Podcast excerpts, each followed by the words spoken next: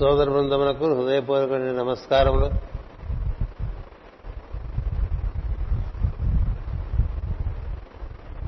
ఈ రోజున మన భాగవత ప్రవచనంలో భాగంగా కొంత ప్రాణము దానిని నిర్వర్తించుకునేటువంటి తీరు దానిని నిలబెట్టుకునేటువంటి విధానం తత్కారణంగా జీవితమున మనం నిర్వర్తించుకుందాం అనుకున్నటువంటి ఉద్దేశములన్నీ పరిపూర్ణంగా నిర్వర్తించుకున్నట ఇలాంటి విషయం మీద కొంత ప్రవచనం సాగుతుంది.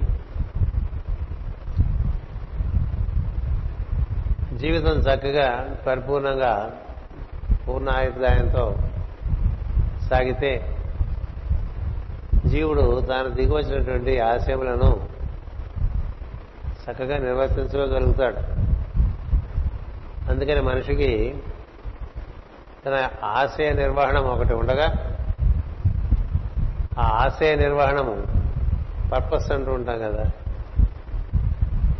ప్రయోజనం అంటూ ఉంటాం. అది పరిపూర్తి అయ్యేంత వరకు జీవుడు ప్రాణములతో శరీర సంబంధం పెట్టుకుని ఉండాలి. ప్రాణం వలన జీవుడు శరీరంతో కూడి ఉంటాడు.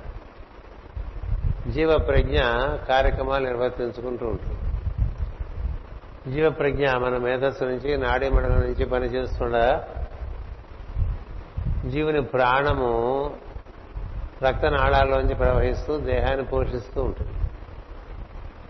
జీవుడు ఒక స్పందనాత్మకమైనటువంటి చైతన్య స్వరూపుడు.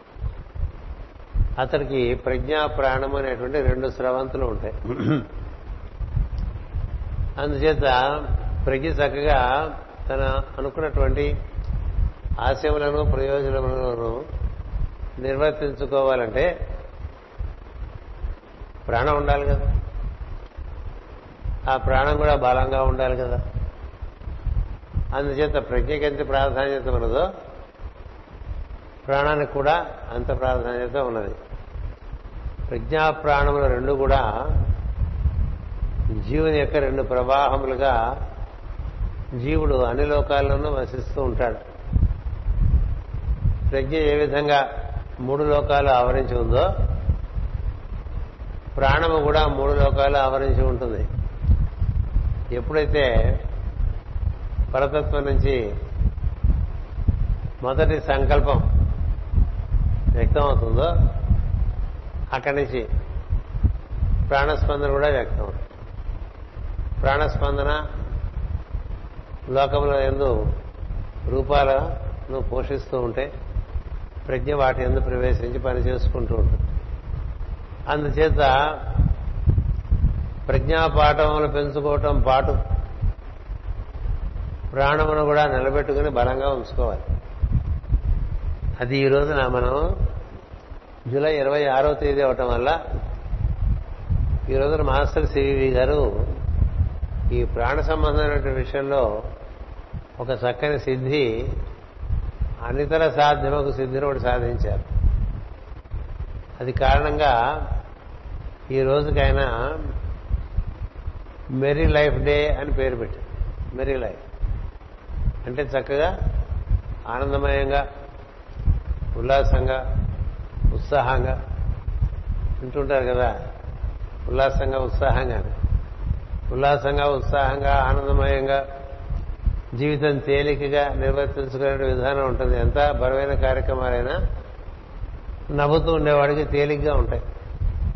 అందుచేత ఈ ప్రాణశక్తిని మాస్టర్ గారు ఏం చేశారంటే భూభువస్వర లోకాల్లో ఉండేటువంటి ఈ ప్రాణాన్ని చక్కగా కొనివచ్చి జీవుల కుండలనితో ముడివేశారండి. అది చాలా పెద్ద విషయం. అది అలాంటివి ఎప్పుడో ఒక్కోసారి జరుగుతూ ఉంటాయి సృష్టిలో. వారి ఎందు ప్రజ్ఞ ఎలా ప్రవేశించిందో ఇది ముప్పై మార్చి పంతొమ్మిది వందల పదిలో ఆయన ఎందు ప్రజ్ఞ ప్రవేశించింది. ఆ ప్రజ్ఞ కూడా బ్రహ్మం నుండి బయలుదేరి వచ్చి అన్ని లోకాలు దాటుకుంటూ ఆయన వరకు వచ్చి ఆయనలో ప్రవేశించి ఆయన నుంచి కార్యక్రమాలు నిర్వర్తింపజేయడానికి ఒక బృహత్తరమైన ప్రణాళికను పట్టుకుని ప్రజ్ఞ వస్తే ఆ ప్రజ్ఞ నిర్వర్తించడానికి తగినటువంటి బలం కూడా కావాలి. అందుకని ఆ బలాన్ని కూడా మాస్ గారు తానుగా ప్రయత్నించి సాధించడం జరిగింది. అది మనకి జూలై ఇరవై ఆరో తారీఖు పంతొమ్మిది వందల పదో సంవత్సరంలో జరిగింది. అందుకని మాస్టర్ గారు తన ఎందుకు దిగి వచ్చిన ప్రజ్ఞా ప్రసారాన్ని మేకాల ఉత్సవం పంచడంగా భౌగోళికంగా ఒక సంకల్పం చేశారు. ప్రాణ ప్రసారాన్ని పంచడానికి జూలై ఇరవై ఆరు ఒక ప్రధానమైనటువంటి పర్వదినంగా వారు సంకల్పం చేశారు. అందుకని జూలై జూలై ఇరవై ఆరు మెరీ లైఫ్ డే అని పేరు పెట్టారు ఆయన. ఈ మెరీ లైఫ్ అనేటువంటి ఈ చక్కని ఆనందదాయకమైనటువంటి నామాన్ని కృష్ణదేవి పేట మనకు ఒకటి ఉంది కేడీపేట అని. అక్కడ మనకు జగద్గురు పీఠం కేంద్రం నడుస్తున్నది. దాన్ని సోదరుడు రామకృష్ణ అని ఒక ఆయన నిర్వహిస్తూ ఉంటారు. ఆయన ఎప్పుడో జాన్యువరి ఫిబ్రవరిలోనూ నా దగ్గరికి వచ్చి మాస్ గారు మా ఊరు ఒకసారి మీరు వస్తే బాగుంటుంది. మాకు కూడా ప్రేరణ కలుగుతుంది. మాకు మీరు వచ్చి ఒక చక్కని ప్రవచన ప్రార్థన ప్రవచనం ఇస్తే బాగుంటుంది అని అడిగారు. అంటే జూలై ఇరవై ఆరు ఆ ఒకరోజు ఇంకా ఇవి కార్యక్రమాలు ఎక్కడ ఏర్పాటు కాలేదు. అందుచేత ఆ రోజు పెట్టుకోండి మీ బృందాన్ని కూడా మేరీ లైఫ్ బృందంగా పెట్టుకోండి పేరు. పెట్టుకుని కార్యక్రమాలు చేసుకోండి హోమియో వైద్యం చేస్తుంటారు పూజాధికారులు చేస్తుంటారు మాస్టర్ సివి యోగం చేస్తుంటారు. వారికి అంకితంగా ఈరోజు ఈ సాయంత్రం ఈ ప్రవచనం చేస్తూ ఉన్నా. ఇదే మెరీ లైఫ్ పేరున కాలిఫోర్నియాలో ఒక సంస్థ కూడా ఏర్పాటు చేశాం మెరీ లైఫ్ సొసైటీని. మన వారి పిల్లలందరూ ఇక్కడ కాలిఫోర్నియాలో ఈ మెరీ లైఫ్ సొసైటీ అనేటువంటి ఒక సంస్థ ఏర్పాటు చేసుకుని కార్యక్రమాలు నిర్వర్తిస్తూ ఉంటారు. ఇంతకీ ఏమిటి మెరీ లైఫ్ అని తెలియకుండా మెరీ లైఫ్ మెరీ లైఫ్ అనుకుంటే మెరీ లైఫ్ అంటే ఇందాక చెప్పాగా ఉత్సాహంగా ఉల్లాసంగా ఆనందంగా తమ తమ జీవిత ప్రయోజనములను ఆశయములను నిర్వర్తించడానికి కావలసినటువంటి ప్రాణ సంపద తమలోనికి అందిపుచ్చుకునేటువంటి రోజు మెరీ లైఫ్ డే. ఆ ప్రాణాన్ని అట్లా ఎప్పుడూ ఉత్సాహంగా ఉల్లాసంగా ఉంచడం అనేటువంటిది మనం చేయవలసిన ప్రయత్నం. దానికి పెద్ద ప్రయత్నమే అక్కర్లా. ఎప్పుడు మనిషి ముఖం మీద చిరునవ్వు అంటూ ఉంటే చిరునవ్వు ముఖం మీద ఉంటే చాలా విషయాలు సులభంగా మనకి సమస్యలన్నీ తేలికైపోతాయి. మనిషిలో ఒక రకమైనటువంటి ఆనందం ఉంటే సమస్య చిన్నదవుతుంది. మనిషిలో ఆనందం లేనప్పుడు సమస్య పెద్దదిగా గోచరిస్తుంది భయంకరంగా గోచరిస్తుంది భయపెట్టేస్తుంది. ఇప్పుడు మన బృందంలో ఇక్కడ మనం ప్రతినిత్యం చూస్తుంటాం రవిశంకర్ అని. ఈ రోజున ఆయన అదృష్టవశాత్తు సభకు వచ్చాడు ఆయన ఎప్పుడు నవ్వుతూనే ఉంటాడు కదా. నవ్వుతూ ఉండటం వల్ల చాలా సమస్యలు దాటేశాడు ఆయన జీవితంలో. అంచేత మనకు కూడా సమస్యలు దాటడానికి చిరునవ్వు ఒక మార్గం. అందుకని చిరునవ్వు ఎప్పుడూ ఉండాలి మనిషికి. మనకి శ్రీరాముడు చిరునవ్వుతో ఉంటాడని చెప్తారు. శ్రీకృష్ణుడు చిరునవ్వుతో ఉంటాడని చెప్తారు. ఎప్పుడు చిరునవ్వుతోనే ఉంటాడంటారు. నగు మగమును సుమధ్యమును నల్లని మేనును లచ్చిపగాట పట్టకు నురమును అని పద్యం కూడా చదువుకుంటాం. ఇవాళ ఇప్పటికే సమయం దాటిపోయింది కాబట్టి కొన్ని పద్యాలు వరకు చదివి ఆపేశాను. అంచేత ఎప్పుడు నవ్వుముఖం కదా? నవ్వుముఖం ఒక నవ్వు రకరకాల ఆపదలకి అది అడ్డుకట్టగా ఆనకట్టగా పనిచేస్తూ ఉంటుంది. అంచేత ముందు నవ్వటం అనేటువంటిది ప్రధానంగా పెట్టుకోవాలి. మనకి మరి ఎవరైతే లాఫింగ్ బుద్ధ అని అంటూ ఉంటామో ఆయన మైత్రేయ మహర్షి యొక్క ఒక రూపం. మైత్రేయుని జన్ బుద్ధిజం వాళ్ళు లాఫింగ్ మైత్రేయగా భావన చేసి ఇట్లా నవ్వుతున్నటువంటి బుద్ధుడి బొమ్మగా పెట్టుకున్నారు. ఇట్లా చక్కగా నిండు పొట్ట పెద్ద గుండు నవ్వుతూ కూర్చున్నట్టుగా ఉంటుంది కదా. మనం కూడా మనం ఏర్పాటు చేసినటువంటి దేవతా ప్రతిమలు కానీ చిత్రములు కానీ నవ్వుతూ ఉండే వాటిని పెట్టుకుంటాం. ఉగ్ర స్వరూపాలు పెట్టుకోం. భయంకరమైనటువంటి రూపాలు పెట్టుకోం. ఎందుకంటే మన ఎందు ఆ చిరు దరహాసం అనేటువంటిది ఏర్పడాలి. దరహాసోజ్వలన్ముఖి అని అమ్మవారి నామం ఉంది కదా. అందుచేత ఈ దరహాసం అనేటువంటిది ప్రధానంగా మనలో ఉండాలని మాస్టర్ సివి గారు కోరుకుంటూ ఉంటారు. ఎంత నీ ఎందు నవ్వుముఖం ఉంటే నీవంతగా చక్కగా ప్రాణం చక్కగా పెళ్ళుబుకుతూ ఉంటే పనులు చకచక చక చేసుకుంటూ వెళ్ళచ్చు. ప్రాణం ఉసూరు అంటూ ఉందనుకోండి పనులన్నీ చాలా బరువుగా కనిపిస్తుంటాయి. ప్రతి పని ఇది చేయాలా? అది చేయాల్సిందేనా? ఇది కూడా చేయాలా? ఇంకా ఎన్ని పనులు ఉన్నాయో? అట్లా బాబోయే నడుస్తున్న వాళ్ళకి అట్లా ప్రాణం నిరసిస్తుంటే నీరసించే ప్రాణం ప్రజ్ఞను కూడా నిరసింపజేస్తుంది. ఉత్సాహంగా ఉండేటువంటి ప్రాణం ప్రజ్ఞ కూడా ఉత్సాహాన్ని ఇస్తుంది. ప్రజ్ఞ ఉత్సాహంగా ఉంటే ప్రాణం ఉత్సాహపడుతుందండి. ప్రాణం ఉత్సాహపడితే ప్రజ్ఞ ఉత్సాహపడుతుంది. ఎందుకంటే రెండు కూడా ఒకే ఆత్మతత్వానికి సంబంధించినటువంటి రెండు స్రవంతులవి రెండు ప్రవాహములవి. అందుకని ఒకటి నీరసిస్తే రెండోది నీరసింపజేస్తుంది. ఒకటి ఉత్సాహపరిస్తే రెండోది ఉత్సాహం. అందుకే మనలో ప్రాణాన్ని ఆ విధంగా చక్కగా మనం పెంపొందించుకోవాలంటే దానికి ప్రత్యేకంగా ఏం చెప్పారంటే నవ్వుతూ ఉంటుంది అందుకని జ్వాలాకూల్ మహర్షి మాట చెప్పారు చీర్ ఈ స్పెషల్ విజ్డమ్ అని చీర్ ఈ స్పెషల్ విజ్డమ్ కీప్ స్మైలింగ్ నవ్వు ముఖం పెట్టడానికి పెద్ద ఖర్చేం అవ్వదు కదా. అంచేత నవ్వుతూ ఉండమని చెప్పి మనకి పరమ గురువులు అందరూ చెప్తూ ఉంటారు. పరమ గురువుల బృందంలో కూడా ఎప్పుడైనా కులాసగా కూర్చున్న వాళ్ళు ఎప్పుడన్నా కా- కాస్త కబుర్లు చెప్పుకుంటూ ఉంటే చక్కగా హాస్యాస్పదమైనటువంటి సంభాషణలు చేసుకుంటూ ఉంటారట. అంతేగాని ఎప్పుడు సీరియస్ డిస్కషన్స్ ఉండరు. అంచేత మామూలుగా మనం నలుగురం కలిసి ఉన్నప్పుడు హాస్యం ప్రధానంగా అందరికీ ఉల్లాసం కలిగిస్తే ఆ కలయికకు ఒక సార్థక్యత ఉంటుంది. అందుకనే మనకి జపాన్ దేశం నుంచి అనుకుంటా లాఫింగ్ క్లబ్ అనేటువంటి ఒకటి ఏర్పడింది. అందరూ పొద్దునే ఏ సముద్ర తీరానికో ఏ పార్కుకో చేరి అందరూ కలిసి ఓ ఇరవై నిమిషాలు బాగా నవ్వేసి వెళ్ళిపోతారు. నవ్వితే మనలో ఉండేటువంటి నరముల యొక్క పట్టు సడలిపోతుంది.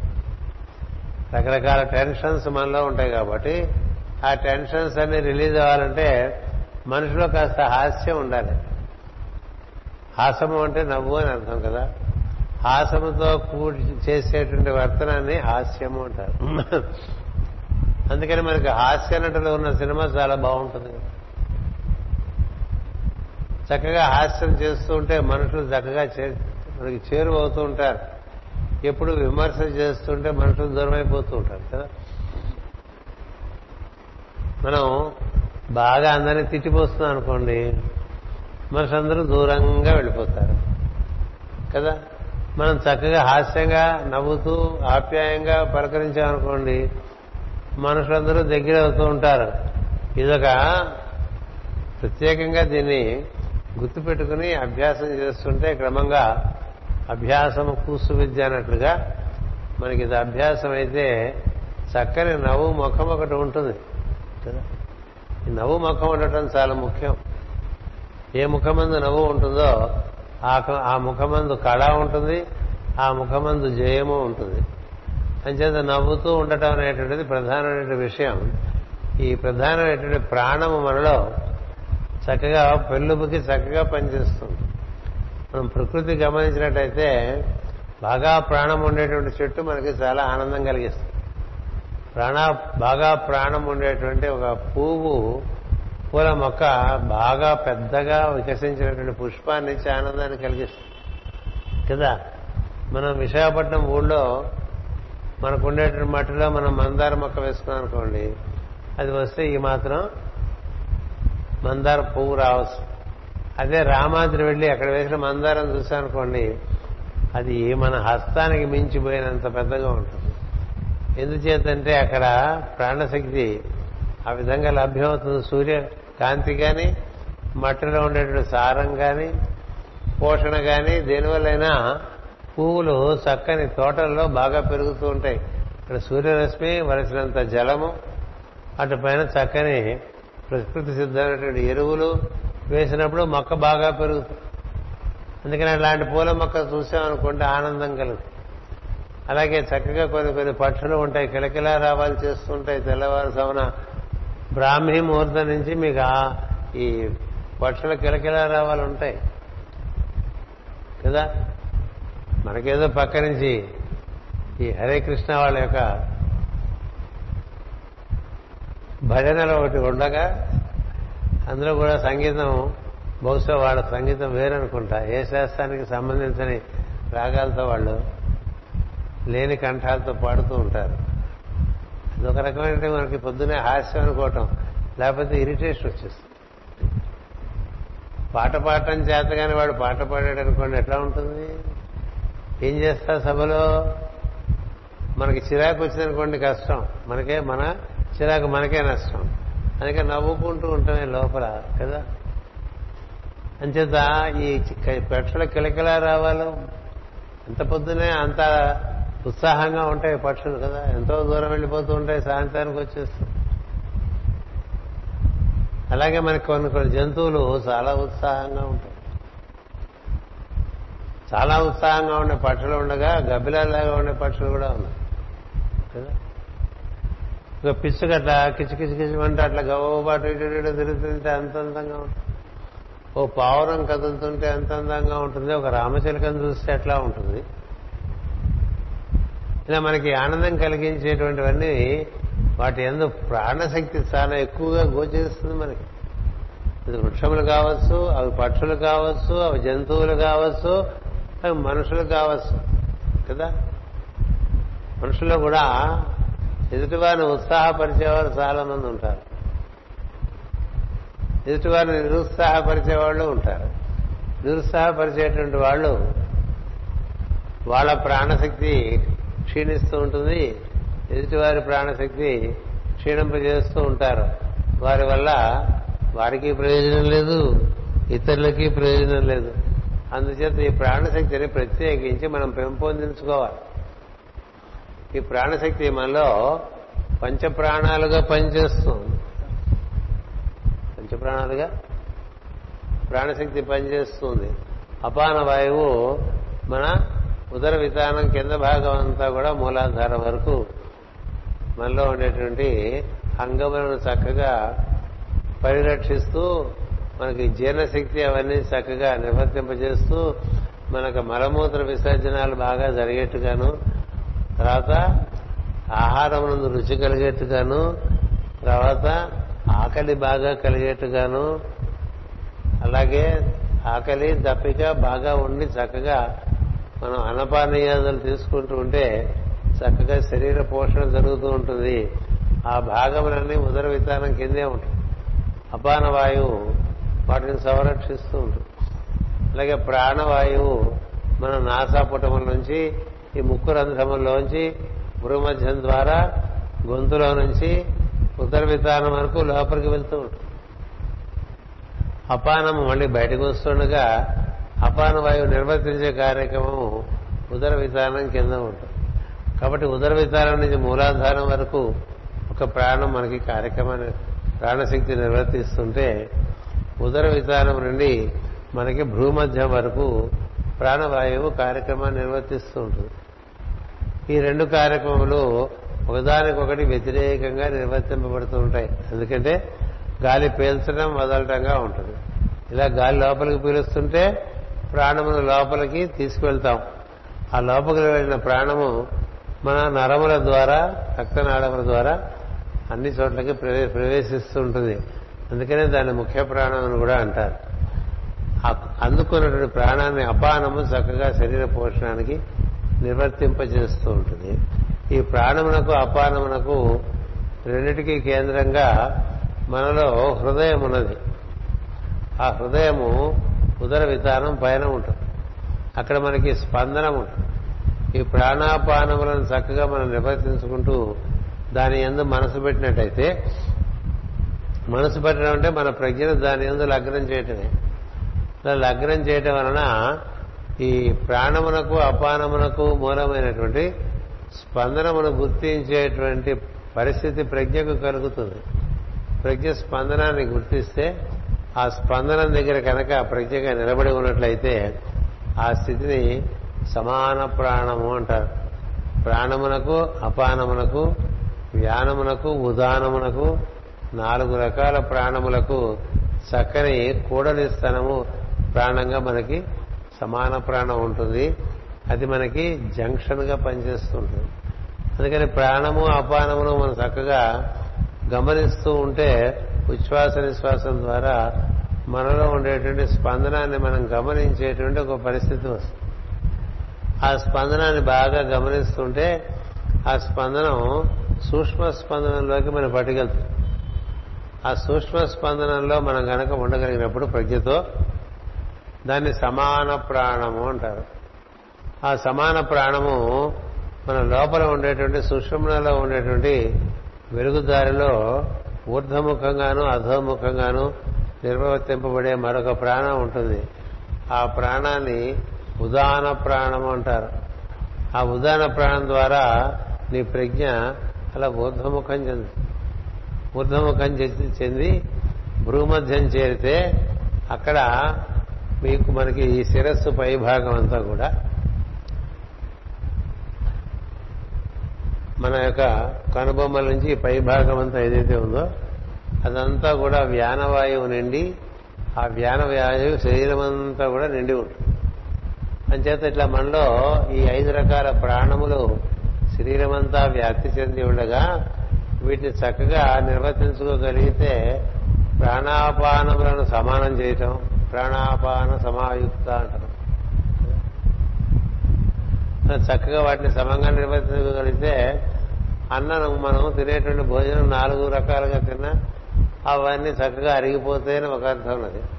అంతేకాదు ఆ అన్నం ద్వారా వచ్చేటువంటి శక్తి ఉంది అది మనలో ఉండేటువంటి అన్ని నాలుగు రకాల దేవతలకి చక్కని పోషణ ఇస్తుంది.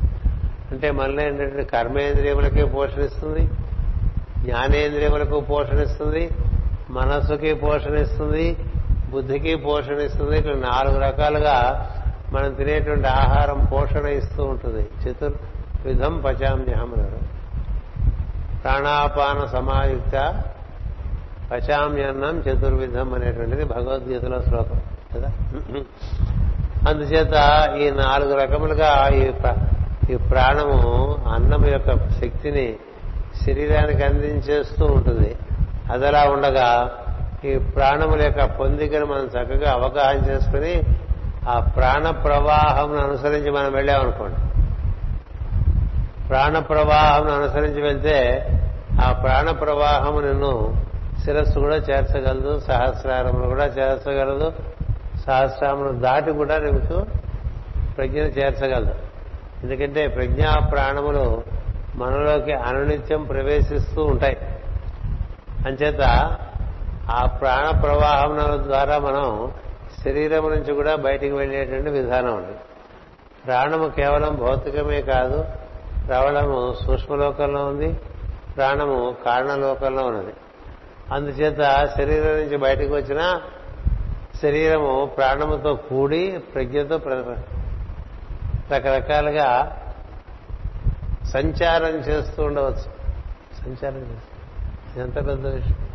యోగులు అట్లా సంచారం చేస్తూ ఉంటారు. రాత్రిపూట ప్రాణాన్ని శరీరాన్ని ఒక చోట విశ్రాంతి కల్పించి ప్రాణసూత్రమును ప్రజ్ఞాసూత్రమును రెండింటినీ చక్కగా జత కలిపి బుద్ధముఖమై ఈ ముఖము నుండి అంటే ఆజ్ఞా కేంద్రం నుండి బయటికి వచ్చి చక్కగా దూర ప్రాంతాల్లో ఇతర లోకాల్లో కూడా కార్యక్రమాలు నిర్వర్తించి మళ్ళీ తిరిగి వచ్చేస్తారు. అందాక ఈ ప్రాణము అనేటువంటి సూత్రము హృదయమందు ముడిపడి ఉండి ఈ ప్రజ్ఞకి ఇలా రకరకాలుగా తిరిగి వచ్చేటువంటి ఒక సౌకర్యాన్ని కల్పిస్తుంది. అందుకు యోగం. అందుకే ప్రాణాయామము ప్రత్యాహారము ధారణ ధ్యానము సమాధి అని ఇచ్చారు. ప్రాణాయామము చేస్తే మనలో ఉండే సూక్ష్మ స్పందనను మనం దర్శించవచ్చు. అనుభూతి చెందవచ్చు.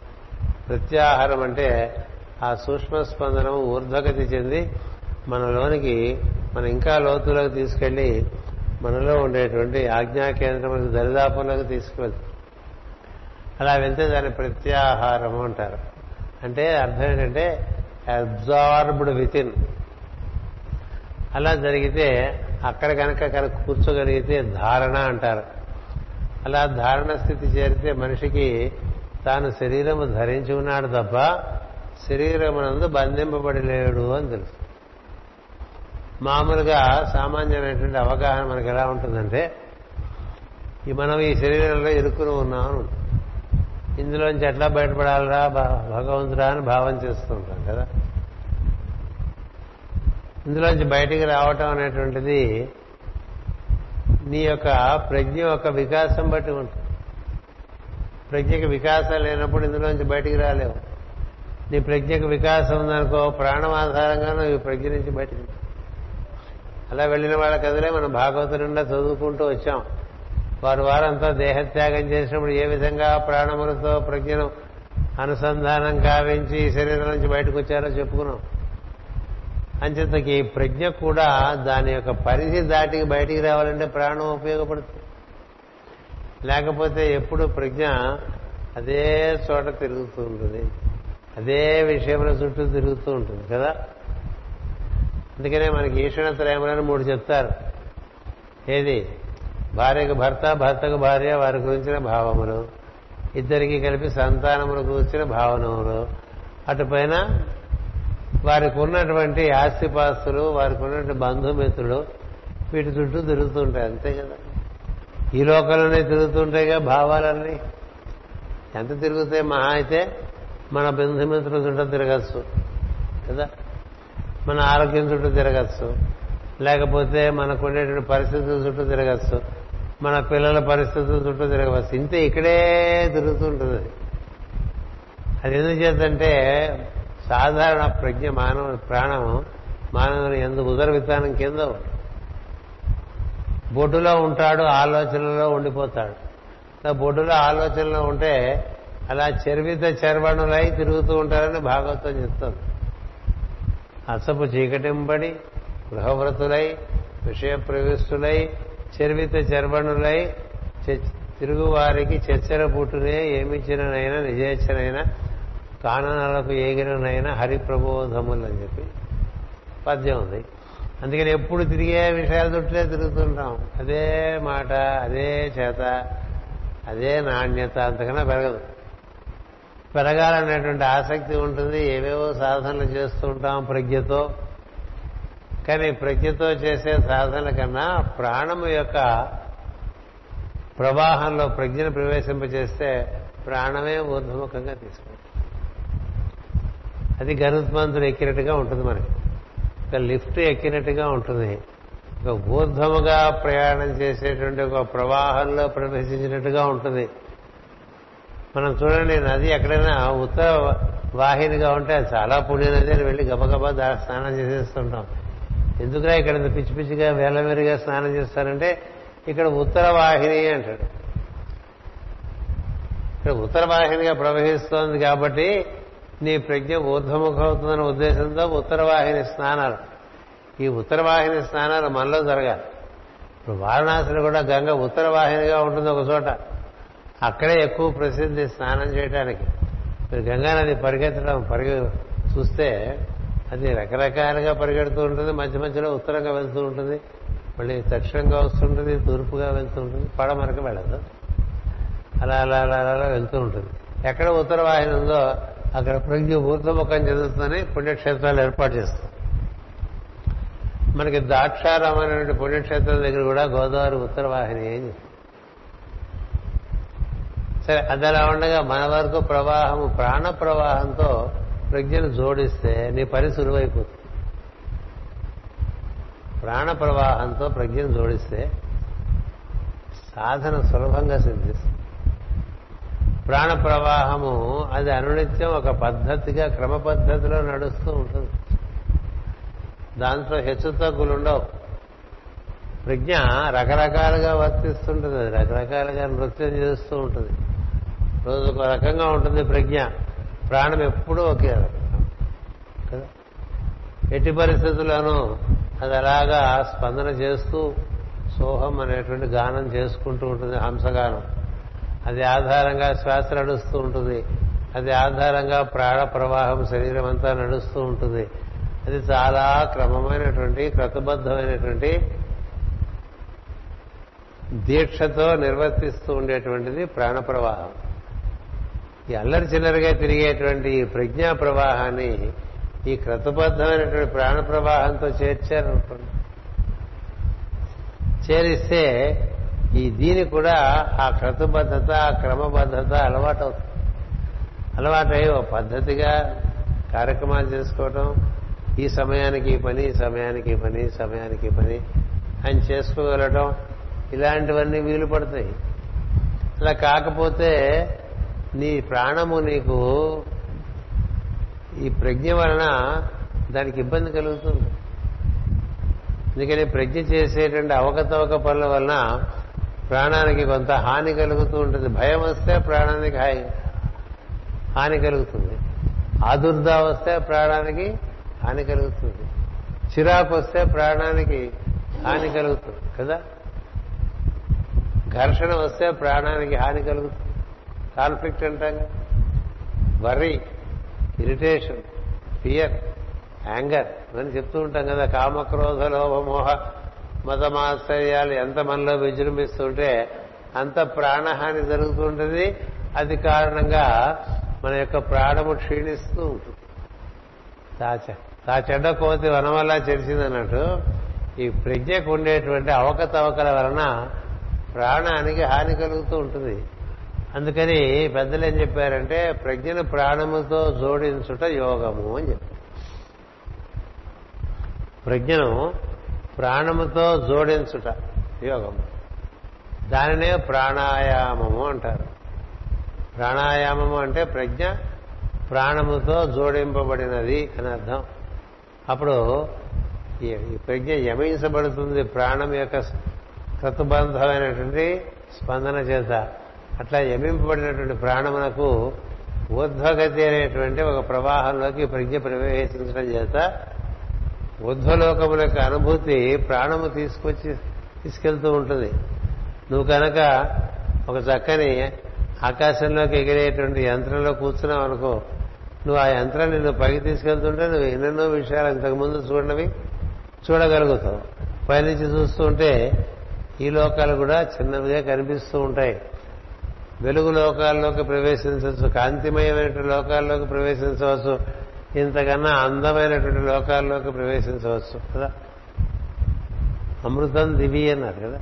త్రిపాదస్య ఊర్ధ్వం ఊర్ధ్వలోకాలన్నీ కూడా ఎక్కువ అమృతతత్వంతోనూ దివ్యత్వంతోనూ కూడి ఉన్న ఈ లోకం కన్నా వాటిలోకి ప్రవేశించినప్పుడు నీకు రుచి కలిగి మాటిమాటికి అందులోకే వెళ్దామనిపిస్తూ ఉంటుంది కదా? ఇక్కడ కార్యక్రమాలు పూర్తి చేసుకుని అటు వెళ్ళిపోతూ ఉండటం ఒక విధానంగా మనకి ఏర్పడుతూ ఉంటుంది. ఈ విధంగా మనం మన ప్రజ్ఞ యొక్క మితులను కూడా దాటుతాం. లేకపోతే మన ప్రజ్ఞ ఇట్లా మితిగానే ఉండదు. కదా? ఎన్నో కార్యక్రమాలు చేస్తున్నాం. ఆ కార్యక్రమాలకే మితమైపోతుందిగా అంతకన్నా ఇంకా బాగా ఆ కార్యక్రమాలు ఇంకా బాగా చేయటంగా కానీ ఇంకా ఇంకా కొన్ని కార్యక్రమాలు చేయటం కానీ బహువిధములుగా బహుము బహుముఖములుగా మన ప్రజ్ఞ విస్తారంగా వ్యాప్తి చెందడానికి కానీ కావలసినటువంటి ఆలోచనలు ఎక్కడి నుంచి వస్తాయి? నువ్వు కనుక ఊర్ధ్వలోకంలో రుచి రుచి పొందితే వస్తాయి ఇప్పుడు ఒక పరమ గురువు ఉన్నారనుకోండి ఆయన పరిధి మొత్తం గ్రహం అంతా వ్యాప్తి చెంది ఉంటుంది ఆయన ప్రజ్ఞ. ప్రజ్ఞ మొత్తం గ్రహమంతా వ్యాప్తి చెంది ఉంటుంది. అంతర్గ్రహ ప్రాణాలు కూడా చేస్తారు వాళ్ళు ప్రజ్ఞతో ప్రాణం ఆధారంగా ప్రజ్ఞతో అంతర్గ్రహ ప్రాణాలు చేస్తారు ఇంటర్ ప్లానెటరీ మనం ఇంటర్ ప్లానెటరీ అంటే ఎంత కష్టపడిపోతున్నాం ఇప్పుడు? ఓ ర్యాకెట్ తయారు చేసుకుని అందరూ వెళ్ళి బిక్కుబిక్కుమంటూ దారిలో మరి ఇంకేం లేదు కదా లోపల కూర్చోవటమే ఆ పైన అక్కడ ఏదో వెళ్ళాము వచ్చామనుకోవడం తప్ప అక్కడ ఏం సాధించాను వెళ్ళి ఇలా వెళ్ళామనుకో ప్రాణమును పట్టుకుని. మాస్టర్ సివివి గారు పంపిస్తారు. వాళ్ళ కుమారుడు చంద్రుడు అనేటువంటి కుర్రవాడు మరణిస్తే ఆయన ఏ లోకంలో ఉన్నాడో ఆ లోకంలోకి ఏమిని పంపిస్తారని ఎంతటి వారని మాస్టర్ సివి ఎవరైనా ఇలాంటివి చేశారా? శ్రీకృష్ణుడు తర్వాత నాకు తెలిసి మాస్టర్ సివివే ఇలాంటివి చేశారు. ఈయన ఇక్కడ కూర్చోబెట్టి సరే నేను పంపిస్తాను వెళ్ళని ప్రాణాన్ని శరీరంలో స్థిరపరిచి ప్రజ్ఞను పంపిస్తారు. ఆవిడ లోకాలు లోకాలు లోకాలు లోకాలు దాటి వెళ్ళిపోతుంది. వెళ్ళిపోయి అక్కడ తన కుమారుణ్ణి కలుస్తుంది. కలిసి నాయన ఇంటికి రారా? నీకు చాలా బాధగా ఉంది. లేకపోతుంటే అతను కూడా సంకల్పించి ఒకసారి తిరిగి వచ్చేస్తాడు. మళ్ళీ ఇంకోసారి వెళ్ళిపోతాడు. వెళ్ళిపోతే మళ్ళీ అడుగుతుంది మోహన్ చేత. అయితే మాస్టర్ గారు చెప్తారు మాటి మాటికి అట్లా తీసుకురాకూడదు. వాడు వచ్చిన పని అయిపోయింది వాడు వెళ్ళిపోయాడు. అంచేత మనం పట్టుకు రాకూడదు. అంటే లేదు నేను వెళ్ళాలి. మళ్ళీ పంపిస్తారు. పంపిస్తే వెళ్ళి వెళ్ళంగానే ఆ చందు అనేటువంటి ప్రజ్ఞ ఎవరు నువ్వు ఈ జన్మలో తల్లివి నువ్వు నువ్వు ఈ జన్మ ఒక జన్మలో తల్లివైనంత మాత్రాన ప్రతి జన్మలో నువ్వు నాకు తల్లివి కాదు. నీకు నాకు తల్లి కుమారుల సంబంధమేం లేదు. కేవలం నీ మీద కారుణ్యం చేత ఒకసారి నేను వచ్చాను. ఇంకా అంతకు మించి అయిపోయింది. అలాగే ఒక శిష్యుడు కూడా పంపించి పట్టుకొస్తారు. ఎందుకు చెప్తున్నానంటే నీకు ప్రాణము ఎందు స్వామిత్వం ఉంటే ఆ ప్రాణం అన్ని లోకాలు వ్యాప్తి చెంది ఉంది కాబట్టి ఆ ప్రాణం మార్గంలో నువ్వు ప్రజ్ఞను కూడా పంపించచ్చు కదా? నీకు ప్రాణంతో సంబంధం లేకుండా దాన్ని మరచి విస్మరించి ప్రజ్ఞతో ఏవో పనులు చేసుకుంటూ ఉంటే ఏ రోజైనా ప్రాణం టుప్పుకోమంటే అయిపోయిందిగా అందుకని అకాల మృత్యుహరణం సర్వవ్యాధి నివారణం సమస్త పాపక్షయకరం విష్ణుపాదోదకం పావనం శుభం అంటూ తాగేస్తుంటాం కదా. అందుకని అకాలంలో మృత్యు వస్తే నీ కార్యాలన్నీ అర్ధాంతరంగా మిగిల్చి వెళ్ళిపోతే ఎవరు చేస్తారండి? మళ్ళీ నువ్వు వచ్చి చేసుకో. అందుచేత ఈ ప్రాణంతో ముడిపడినటువంటి ప్రజ్ఞకు యోగ సిద్ధి చాలా సులభం. ఎందుకని? ప్రాణము ఊర్ధ్వలోకాల్లోకి నేను తీసుకెళ్ళగలను. మనలో ఉండేటువంటి ప్రాణశక్తిని మన హంస అని గరుడుడనే చెప్తాం. భగవంతుడు కూడా దిగి వచ్చేప్పుడు గరుడ వాహనారుడై దిగి వస్తున్నాడని చెప్తాం కదా. అంతేగా? హరివిర హరిర్విదధ్యాన్ మమ సర్వరక్షాన్ నిస్తాంగి పద్మ పతగేంద్ర పుష్టి ఆయన రెండు పాదాలు గరుత్మంతుడు ఇట్లా చేతులు పెడతాటండి ఆ చేతుల మీద ఆయన రెండు పాదాలు పెట్టుకుని అంటే ఆ గరుత్మంతుడు అలా లోకాలు దాటించేసి కింద పట్టుకొస్తాడు. మళ్ళీ పని అయిపోయిన తర్వాత లోకాలు దాటించేసి పైకి వెళ్ళిపోతాడు ఆ గరుత్మంతుడే మనలో హంస స్వరూపుడై స్పందనాత్మక స్వరూపుడై నీలో ఉండేటువంటి ఏడు కేంద్రముల ఎందు నిన్ను వ్యవహరింపజేసేటువంటి స్థితిలో ఉన్నాడు. అది తెలిసే కదా పృథు చక్రవర్తి కుమారుడు విజితాసుడు అనేటువంటి వాడు అశ్వము అంటే ప్రాణం అని చెప్పాను ప్రాణములను చక్కగా అవగాహన చేసుకుని వాటి ఎందు స్వామిత్వము వాటి యొక్క సన్నిహితత్వం పొందినటువంటి వాడు కనుక మాటి మాటికి పృథు చక్రవర్తిని మళ్ళా ప్రాణములతో వెళ్ళిపోయిన వాడిని ప్రాణములతో తీసుకొచ్చేస్తాడు. ఇట్లా మూడు మార్లు పట్టుకొస్తాడు కదా. ఇదంతా ముందు కథ జరిగిపోయింది మన భాగవతంలో. ప్రాణములు పెట్టుకుని శరీరంలో ఏం చేస్తా? నీ ఆశయాలు నిర్వర్తించుకోవాలి. కదా? నీలో ఉండేటువంటి అపరిపూర్ణత అంతా పరిపూర్ణతగా మారటం కోసం అనుభూతి చెందాలి. అదే మనం ప్రియవ్రతుడి కథగా ఇప్పుడు చెప్పుకుంటున్నాం భాగవతం. అందుకని ప్రియవ్రతుడికి ప్రాతిపదిక అంతకుముందు ఉండే నిర్వర్తించినటువంటి విజితాశ్రుడు నిర్వర్తించిన కార్యక్రమం. అందుకని ప్రాణ ట్రీట్ యోగా టీచ్ అన్నారు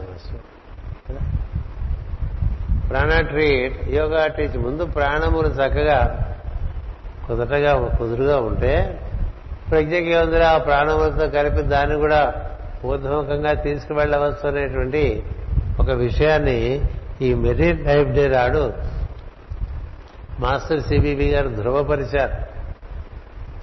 ఇది సనాతనమైన విద్య అయినప్పటికీ దాని ఎందు మనకి చక్కని ప్రవేశం కలిగేట్టుగా ఆయన యొక్క ప్రార్థన ఎందు ఒక అమరిక చేర్చారు అందుకనే మనం అడుగుతాం ఆయన్ని మాకు ప్లెంటీ ఆఫ్ ప్రాణాయామం అని అడుగుతూ ఉంటాం కదా. Master please let us receive the influx of thy plenty of prana in to our system so that we may resist disease decay and death realize the highest truth the pure love and the bliss of existence and serve humanity according to thy plan అంటుంది okay ఇంగ్లీష్లో స్టైల్గా అంటాం కాదు కదా? అందులో చాలా అర్థం ఉన్నది. నీ ప్రజ్ఞకు ఉండేటువంటి పరిమితులు దాటించడం కోసం నీవు మాస్టర్ గారి దగ్గర నుంచి ప్లెంటీ ఆఫ్ ప్రాణ అడుగుతున్నావు. అనంతమైన ప్రాణంతో నాకు అనుసంధానం కల్పించమంటున్నావు. సో అనంతమైన ప్రాణము మాస్టర్ గారి చేతిలో ఉంది. చాలా పెద్ద విషయం.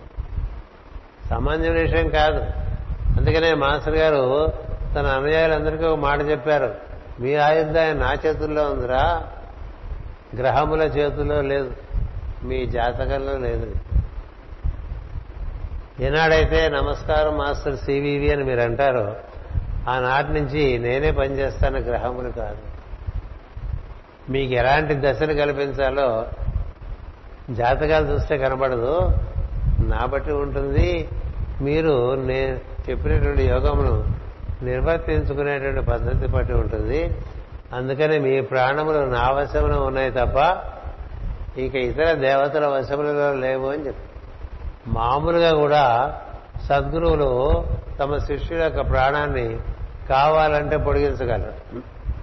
ఆ వాళ్ళ దగ్గర ఉంటుంది. ఎందుచేతంటే వారు ప్రజ్ఞయందు స్వామిత్వం కలిగి ఉంటారు ప్రాణమునందు స్వామిత్వం కలిగి ఉంటారు. అంచేత సద్గురువు ప్రాణప్రదానము చేయగలడు ప్రజ్ఞాప్రసారము చేయగలడు. రెండు విధములుగా జీవుడికి ఉద్ధారణకు తోడ్పడగలడు. ఎప్పుడంటే సాధకుడు లేక శిష్యుడు లేక అనుయాయి ఆ సద్గురు ఇచ్చినటువంటి మార్గంలో తూచా తప్పకుండా నడుస్తూ ఉంటేనే ఇది సాధ్యపడుతుంది. అలా మనకు సాధ్యపడదనుకోండి మనం క్రమంగా లోకాలన్నీ దాటుకుంటూ వెళ్తాం. ఈ లోకాలు దాటానే పరిమితుల్ని దాటడం అంటారు. కొంతమంది ఇంద్రియ లోకాల్లో ఉంటారు. అంటే ఇంద్రియ పరితృప్తే వారి యొక్క ప్రధానమైన కార్యక్రమంగా నడుస్తుంది. ఏం తిందాం? ఏం తాగుదాం? రుచి కదా? ఏం చూద్దాం? కన్ను. ఏం విందాం? చెవి. ఏం ముట్టుకుందాం? స్పర్శ కదా? ఏం వాసన చూద్దాం? కదా? సరిగ్గా వాడుకపోవడం వల్ల కదా ఇవాళ వాసన తెలియపోవటం రుచి తెలియపోవటం అనే జబ్బులు వస్తున్నాయి. వాసన తెలియపోవటం రుచి తెలియపోవటం అంటే భయపడిపోతున్నారు జనాలు. కదా భయపడిపోతే ప్రాణం సన్నగిలుతుంది గుర్తుపెట్టుకోండి. అందుకనే టెలివిజన్ నిండా పేపర్ల నిండా ఒకటే ఒక నినాదం వస్తుంది. డూ నాట్ ఫియర్ కరోనా అని కదా. భయం వస్తే నీ దగ్గరికి జబ్బు వచ్చేస్తుంది. ఎందుకంటే భయం అనేటువంటిది negative energy negativity is receptivity ఆ చుట్టుపక్కల ఉండేవన్నీ నువ్వు ఆహ్వానించినట్టు ఉంటుంది నువ్వు భయపడుతూ ఉంటావు. నీ చేయవలసింది చేసి భయం లేకుండా ఉండు చేయవలసింది చేయకుండా అడ్డగోలుగా ఉంటూ భయపడకుండా ఉండటం మంచిది భక్తి ఉన్న చోట భయం అక్కర్లేదు. శ్రద్ధ ఉన్న చోట భయం అక్కర్లేదు. ఏ భక్తి లేని వాడికి భయమే మంచిది. ఎందుకంటే భయం చేత ఆగుతాడు వాడు. భయం లే ఆ ఈ కరోనా నన్నేం చేస్తుంది అనుకున్నవాడు ప్రతివాడిని ఓ జలకాయ కొట్టింది కుడుతున్నది కదా ఇంకా. ఎవరినైనా కొట్టచ్చుగా. ఎందుచేత? అశ్రద్ధ ఉంటే తగలచ్చు కదా. భయం ఉంటే తొందరగా తగులుతుంది. ఎందుకు ఇచ్చేస్తున్నాను భయం రాగానే ప్రాణం సన్నగిలుతుంది. చూసారా ఒక బీట్ మిస్ అయింది అంటూ ఉంటాం. ఒక స్పందన భయం రాగానే ఇట్లా కొంత తప్పుతుంది తాళం తప్పినట్టు. తప్పితే అది మీద కుక్క అంటేది దాన్ని చూసి మనం భయపడితే మీద పడిపోతుంది కదా? దాన్ని చూడనట్టుగా వెళ్ళిపోయాం అనుకో అదే పెద్ద పట్టించుకోదు మనే అది చూడదు. వీడు మనం పట్టించుకోలేదు కదా మనం వీడిని పట్టించుకునేట్టు కదా అని అనుకో. దాని పక్కే చూస్తూ అట్లా భయపడుతున్నాం అనుకో అది గుర్ర గుర్ర అంటుంది అప్పుడు నీలోంచి కొన్ని తరంగాలు పుట్టుకొస్తాయి. ఆ తరంగాలు కనుక దాని ముక్కుకు సోకినాయంటే వెంట మీద పెడుతుంది. ఇలా ఉంటుంది ప్రపంచం. అందుకనే తరంగ శాస్త్రం అని ఒకటి ఉంది. సైన్స్ ఆఫ్ వైబ్రేషన్స్ నీ వైబ్రేషన్స్ బట్టి నీ దగ్గర చేరే ఉంటాయి. అందుకని పాజిటివ్ వైబ్రేషన్స్ ఉంచుకుంటూ ఈ ప్రాణ ప్రవాహంలో మనం ప్రవేశించి ముందుకు సాగుతూ ఉంటే ఒక్కొక్క లోకం దాక దాటచ్చండి. కొంతమంది తమ శరీరమే తమ అనుకుంటుంటారు అదొక లోకం. కదా? ఇంకా బ్యూటీ క్లినిక్స్ ఓపెన్ చేయలేదని బాధపడిపోతుంటారు. ఎందుకని ఫేషియల్స్ చేసుకోలేకపోతున్నారు రకరకాలుగా క్రాప్ చేసుకోలేకపోతున్నారు కాలిగోళ్ళు చేతిగోళ్ళు తీసుకుని రంగులు వేసుకోవటం ఇవన్నీ చేసుకోవడానికి వీల్లేకపోతుంది. ఏవో కాళ్ళకి వేడి నీళ్ళు పెట్టించుకోవటం కదా? టబ్బాతులు ఏవేవో అన్నీ లేవే అని బాధపడతాం కదా? శరీర పోషణే అంతా అనుకునే వాళ్ళు ఉంటారు. అదొక లోకం. ఈ లోకంలోనే. ఇంద్రియ పరితృప్తే ప్ర- ప్రధాన కార్యక్రమంగా జీవించేటువంటి జీవులు ఉంటారు. ఎప్పుడు ఏం తిందామా ఎక్కడ తిరుగుదామని అని అనుకుంటారు. కదా? ఏం సుళ్ళు కబుర్లు చెప్పుకుందామా? పంచేంద్రియాలకి వాటికే లోపడిపోయి వాటికి అనుగుణంగా జీవిస్తుంటే వాళ్ళని ఇంద్రియలోనురు అంటారు. అలాగే కొంతమంది వాగుడికి అలవాటు పడిపోతూ ఉంటారు. అదొక లోకం. వాగుతూ ఉంటారు. అందుకని ఇదొకటి పట్టుకున్నారు కదా చేతిలో. నీరసం వస్తే తప్ప ఆపరు. ఈ సెల్ ఫోన్ మాట్లాడు. ఇట్లా వాగుతూ అదొక లోకం. ఆ లోకాల్లో ఉంటారు. కొంతమంది భావలోకాల్లో ఉంటారు. కదా? ఏవో ఆలోచనలు ఆలోచనలు ఆలోచనలు ఆలోచనలు. ఇక్కడే ఉంటాడు కానీ ఆలోచన ఎక్కడో ఉంటుంది. కొంతమంది ఉన్నతమైనటువంటి భావాల్లోకి వెళ్తారు. కదా? ఉన్నతమైన భావాలంటే ఈ విధంగా ఈ సృష్టి నిర్వర్తింపడానికి ఎన్ని దేవతా ప్రజ్ఞలు ఏ విధంగా పనిచేస్తున్నాయో వాటిని అన్నింటినీ ప్రకృతిలో గమనిస్తున్న పంచభూతాల యొక్క కార్యక్రమాన్ని గమనించవచ్చు. అలాగే ఇందాక చెప్పినట్టు మనకి ఖనిజములు వృక్షములు పక్షులు జంతువులు బాగా కృషి చేస్తున్న మానవులు వీళ్ళ గురించి ఆలోచించవచ్చు. అంతేకాకుండా ఆకాశంలో ఉండేటువంటి తారకలు గ్రహములు వాటి యొక్క కార్యక్రమాలు ఆలోచించవచ్చు. అంతేకాక మహాత్ములు ఎంతో మంది ఎన్నో రకాలుగా ఎన్నో దశాబ్దాలుగా ఎన్నో శతాబ్దాలుగా చేస్తున్నటువంటి మంచి కార్యముల గురించి ఆలోచించవచ్చు. దాని యొక్క పరిధిని బట్టి ఆలోచన ఇప్పుడు ఒక శాస్త్రజ్ఞుడు ఉన్నారనుకోండి ఆ శాస్త్రంలో కూర్చున్న ఆలోచన అలా బుద్ధలో కదా గెలిపోతూ ఉంటాడు. వెళ్ళిపోతుంటే ఒక స్ఫూర్తి కలిగింది అనుకోండి ఆ స్ఫూర్తి కారణంగా కొత్త విషయాన్ని పట్టుకొస్తాడు భూమి కదా? నీ ఆలోచన పరిధిని బట్టి కదా నీవు ఉద్భవలోకాలకు చేరు అది ప్రజ్ఞ యొక్క వ్యాప్తిగా.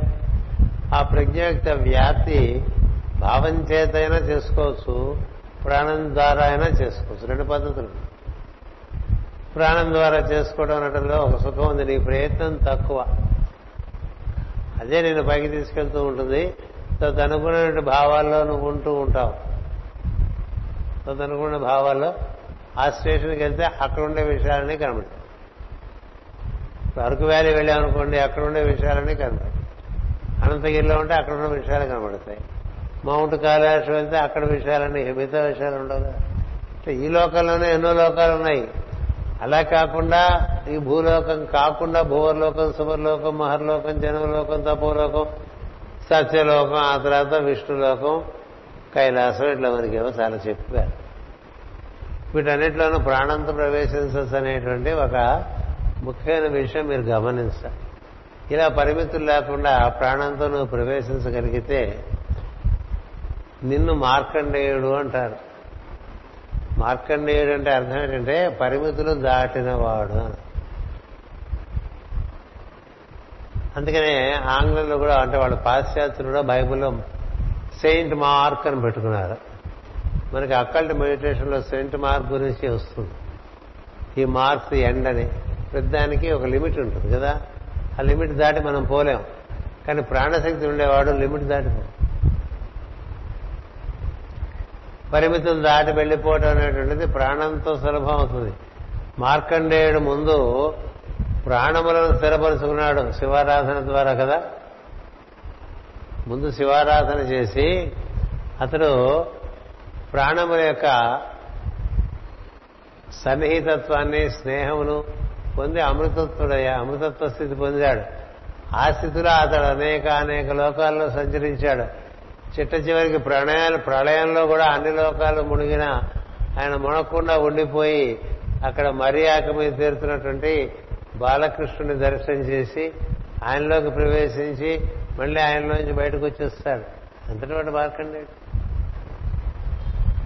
మార్కండేయుడు పుస్తకం చదువుకున్నారా? ఎంతసేపు మార్కండేయుడు కదా ఎంతవరకు చదువుతారంటే యముడి నుంచి మార్కండేయుడిని శివుడు రక్షించినంతవరకే చదువుకుంటారు. ఆ తర్వాత అసలు కథ ఉన్నది మార్కండేయుడు. ఆ తర్వాత ఆయన అన్ని లోకాల్లోనూ ప్రవేశించి అన్ని లోకాల జ్ఞానాన్ని పొంది చిట్ట చివరికి ప్రళయంలో కూడా మిగిలి ఉండి అటు పైన మరి తేలుతున్నటువంటి ఒక శిశు రూపాన్ని చూసి ఆశ్చర్యపడిపోయి ఆ శిశు రూపం నోట్లోంచి లోపలికి వెళ్ళి ఈ లోకాలన్నీ ప్రళయంలో ఆయన లోపల ఉన్నాయని దర్శించి అట్నుంచి మళ్ళీ ఆ లోకాల్లో నుంచి కేవలే మళ్ళీ బయటకు వస్తున్నాయని దర్శించి శాశ్వతంగా ఉండిపోయినటువంటి వాడు మార్కండేయ మహర్షి. ఆ విషయం అంతా చక్కగా చెప్పుకున్నాం చక్కటి పుస్తకం రాసుకున్నాం. చదువుకోవడం ఒక్కటే తేడా. ఒకటి చదువుకున్నా గుర్తు లేకపోవడం అనేది మరొక తేడా. దురదృష్టం ఏంటంటే చదువుకున్న విషయాలు గుర్తు లేకపోవడం. ఎందుకంటే ప్రజ్ఞకి వరసంతా ప్రాణశక్తి లేకపోవటం వల్ల మరుపు అనేటువంటిది సహజంగా కలుగుతుంది. అటువంటి పరిమితులన్నీ దాటించడానికే మాస్టర్ సివి గారు ఆ ప్రార్థన ఇచ్చారు. అటు పైన శాటర్న్ రెగ్యులేషన్స్ అని అందులో ముప్పవ ముప్పైవ రెగ్యులేషన్లో ఈ విషయాలన్నీ మళ్ళీ చెప్పారు. అక్కల్ట్ మెడిటేషన్స్లో చెప్పారు. శాటర్న్ రెగ్యులేషన్స్లో చెప్పారు. ఆ ముప్పై రెగ్యులేషన్ నే నేను మూడు రెగ్యులేషన్స్గా వివరంగా రాసిచ్చా. అందులోనే గుహుక్తి గుహుక్తి గుహుక్తి అనే మంత్రాన్ని కూడా మాస్టర్ గారు ఇస్తారు.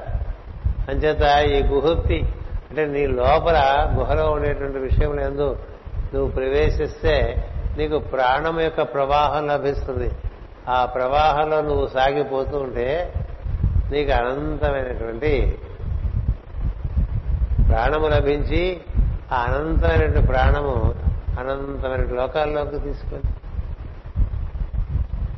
అంచేత మనకి ప్రాణమునకు ప్రాధాన్యత ప్రజ్ఞకి ఎంత ప్రాధాన్యత ఉన్నదో శిక్షణ ఎందు ఈ ప్రజ్ఞను ప్రాణమునందు నిలబెట్టుట అనేటువంటి దాని ఎందు కూడా అంతే ప్రాధాన్యత ఉన్నదని తెలిసి హాయిగా కూర్చుని ఈ మనసుని ఉచ్ఛ్వాస ద్వారా లోపలికి పంపిస్తూ నిశ్వాస ద్వారా బయటకు వస్తున్నటువంటి ఈ ఉచ్ఛ్వాస నిశ్వాసను అనుసరిస్తూ క్రమంగా లోపలికి ప్రవేశించి స్పందన మనందు కూర్చునే ప్రయత్నం చేస్తూ ఉండాలి. నచికేత విద్య అంతా కూడా అది. నచికేత గురించి చాలా వివరించుకున్నాం చాలా పుస్తకాలు రాసుకున్నాం అంతే ఆ పని అయిపోయింది దాన్ని మర్చిపోయాం. అన్నిట్లోనూ దానికి సంబంధించిన సాధన ఉంటుంది. అది చేసుకోకుండా మళ్ళీ కొత్త కొత్త విషయాలు ఎన్ని చెప్పుకున్నా మళ్ళీ ఏ ఉపయోగం ఉంటుంది? ఇది ప్రాణము ప్రజ్ఞ రెండు కూడాలి.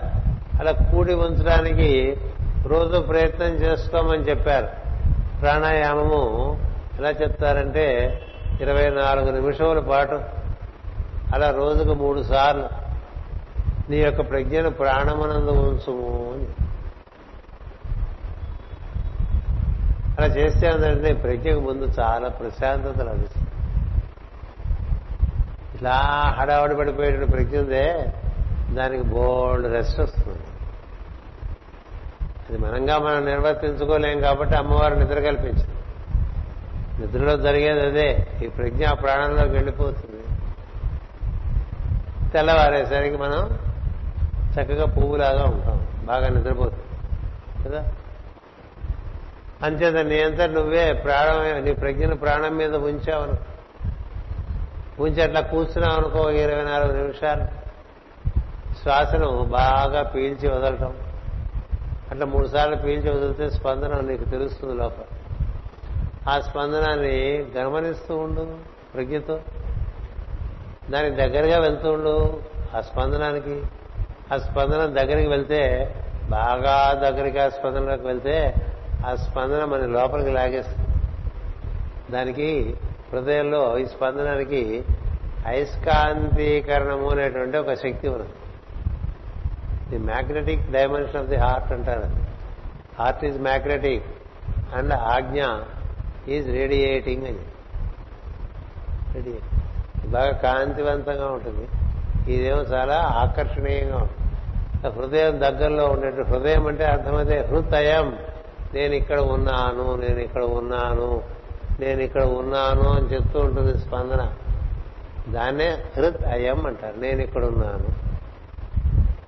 నేను ఇక్కడున్నాను రా నా దగ్గరికి రారా నువ్వు బయటికి వెళ్ళిపోయావు.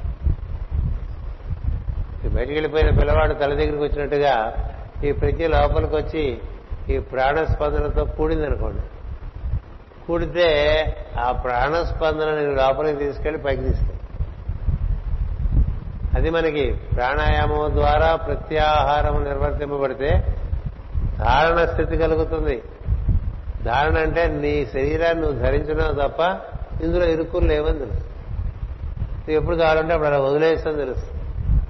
అట్టివాడు చేయాలి ధ్యానం. దేని గురించి? తన మూలమైనటువంటి విషయం కోసం. అందుకని ధారణ స్థితి ఎందుకు ధ్యానం ఇక్కడ చేయమని చెప్తాడు శ్రీకృష్ణుడు.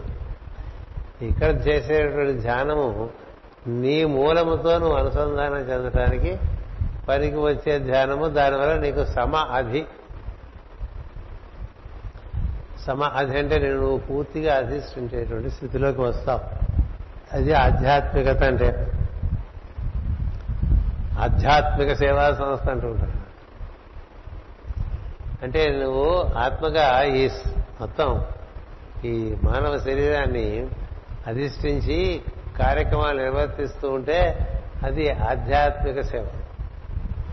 అంచేత ఆధ్యాత్మికము అనేటువంటి దానికి సులువైనటువంటి మార్గము ప్రాణ మార్గము. ఆ మార్గంలో ప్రవేశించి ఇరవై నాలుగు నిమిషములు ముందుగా నిర్వర్తించుకోవటం. వీలుంటే రెండు సార్లు నిర్వర్తించుకోవటం.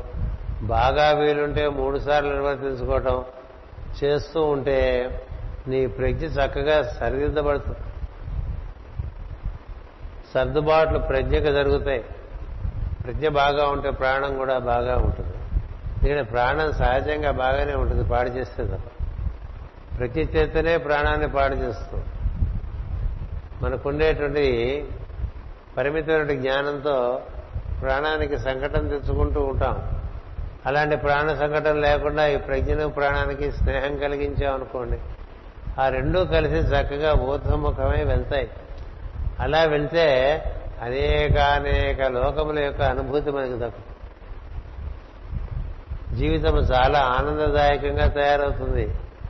అప్పుడు నువ్వు ఈ శరీరంలో ఉన్నదానికి కావలసిన సార్థకత కలుగుతుంది. ఒకటి నీవు పూర్ణంగా శరీరం మందు ఆయుర్దాయమంతా కూడా జీవించి చక్కగా ఆ సేవలు నిర్వర్తించుకుని నీకుండేటువంటి ప్రియములను శ్రేములను అన్ని నిర్వర్తించుకుని ఆ తర్వాత నువ్వు ఈ శరీరం నుంచి నిష్క్రమించవచ్చు. అందుకని ప్రియవ్రతుని వృత్తాంతం అంతా కూడా ప్రాణము చక్కగా నిలబెట్టుకోవటానికి ప్రజ్ఞను దాంతో కూడి ఉంచడం వల్ల సిద్ధించేటువంటి అవకాశం. ఈ ప్రియవ్రతులు అనేటువంటి వాడు మహాజ్ఞాని. అయి ఉండటం చేత ఆయనకి ప్రాణం యొక్క తిరుతనులు తెలుసు. తన పూర్వీకులు నిర్వర్తించినటువంటి ఆ యజ్ఞముల గురించి తెలుసు. ప్రజ్ఞ యొక్క పాఠవము కూడా తెలుసు. దాని యొక్క శక్తి తెలుసు. తాను ఎందుకు దిగి వచ్చాడో తెలుసు. తెలిసిన వాడైనప్పటికీ కూడా కొంత ఆప్యాయత చేత కొంత పెద్దలకు ఉండేటువంటి ఆదుర్దా చేత వాళ్ళు వచ్చి మళ్ళీ ఆయనకు ఉపదేశం చేస్తారు ప్రియవ్రతుడు కదా? ఇప్పుడు పరీక్షకు వెళ్ళేటువంటి సరి అనేటువంటి విద్యార్థికి హాల్ టికెట్ జేబులో పెట్టుకోవాలని చెప్పాలండి ఎవరన్నా? బాల్ పెన్లో రీఫిల్ ఫుల్గా ఉందా లేదా చెప్పాలా? పెన్నులో ఇంకో పూర్తిగా ఉందా లేదా చెప్పాలా? పెన్ను హాల్ టికెట్ రెండు పెట్టుకున్నావా? అని అడుగుతారు. ఈరోజు ఏం పరీక్ష? అని అడుగుతారు కదా. వాడు తిరిగిపోయినా ఉంటుందా? తిరిగిపోతే వాడు పరీక్ష కిందకి అలాగే ఈ ప్రియవ్రత కూడా తెలిసిన వాడే. అయినప్పటికీ పెద్దల ఆదుర్ద. పెద్దల ఆదుర్ద. ఎందుకంటే ఇతరు కదా ఇప్పుడు మరి ఈ భూమి మీద జీవులందరికీ ఎలా జీవించాలో తెలియజేయాలి. ఎంత ఆనందమయంగా జీవించాలో తెలియజేయాలి కదా.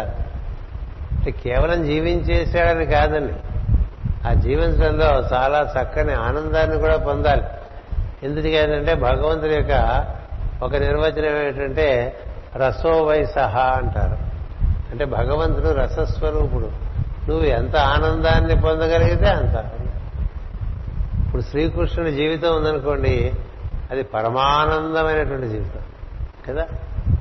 ఆయనతో ముడిపడి జీవించిన వాళ్ళందరూ కూడా ఆయనతో సరిసమానంగా ఆనందాన్ని పొందారు కదా?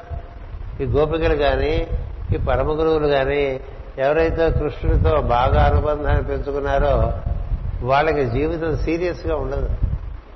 పరమానందంగా ఉంటుంది.